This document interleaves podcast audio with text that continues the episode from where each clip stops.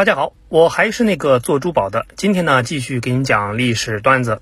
上回咱们聊到印度呢，终于迎来了他的真命天子。那这群人呢，就是著名的印度东印度公司。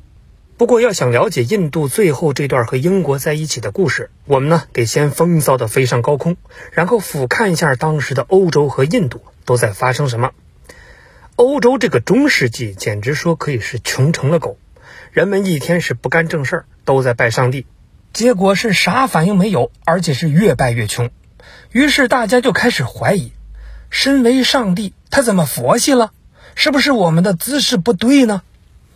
看来美好的生活呢，还得靠自己。这个呢，就叫文化复兴。大家都梦想去富裕的东方捞一笔，结果就在这个时候，欧亚大陆正中间冒出来一个非常强大的冤家。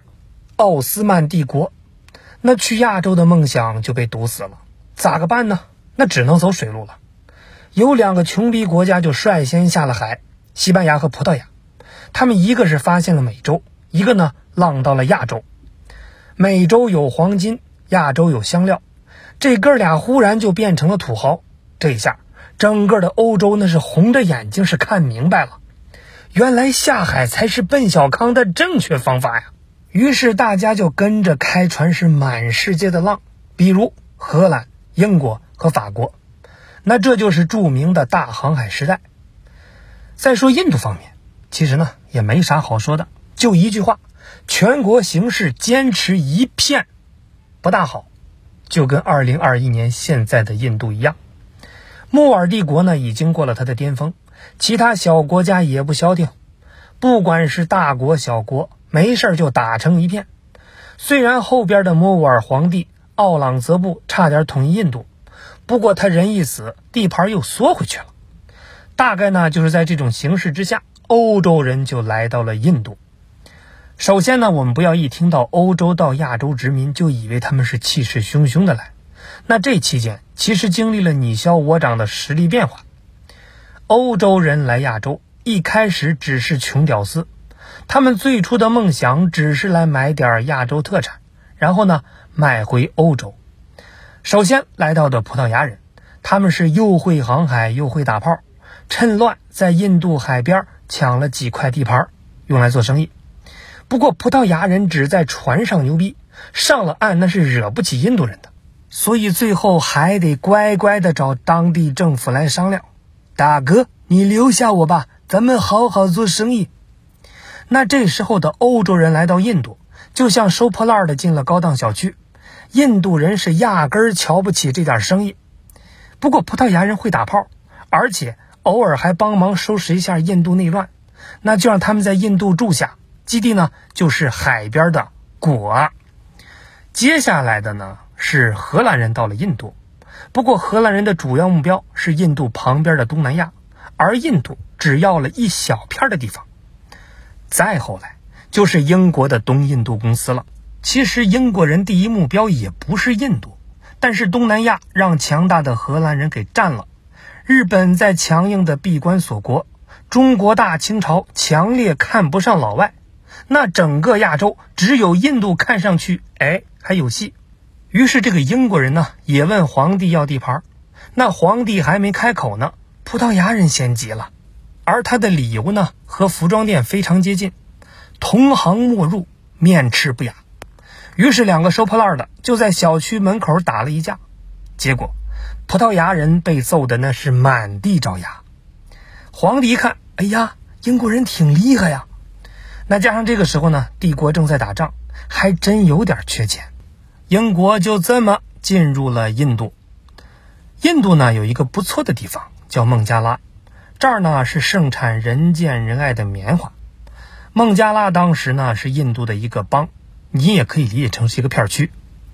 英国人正想去碰碰运气，结果运气没碰到，碰到了荷兰人，因为人家先来一步，于是先到另一个地方等待时机。这个地方呢叫马德拉斯，后来他们又成功的进入了孟加拉，定居城市叫加尔各答。除此之外。英国人还有一个据点叫孟买，英国和印度的关系就是从这三个基地开始的。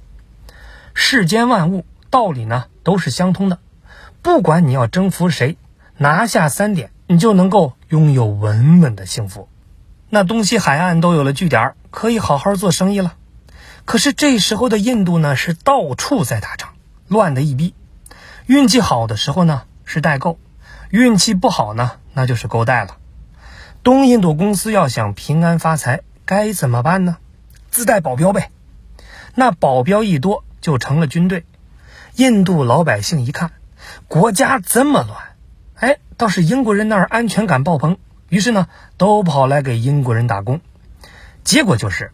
东印度公司除了做生意，还管理着许多的印度百姓，慢慢的就变成了当地的小政府。不过这时候的英国人呢，他只想赚钱，对占地盘压根就没什么兴趣，因为在印度搞管理那是非常烧钱的。你想，印度有三百万平方公里，人口是接近两亿，每天每人三顿饭，啊，不说三顿饭。就是他们上厕所怎么办？可是英国人他就没有想到，印度这个神奇的文明古国居然很皮，可以说比果丹皮还皮。当你玩命想征服他的时候吧，他是死活不让；但是如果你只想跟他撩个骚，那么恭喜你，他非得给你来个全套不可。首先呢，就是旁边的印度小国看不惯英国人，跑来砸场子，结果让英国人一顺手。把自己地盘呢给吞了，想着见好就收吧。哎，万年老冤家法国又来到了印度。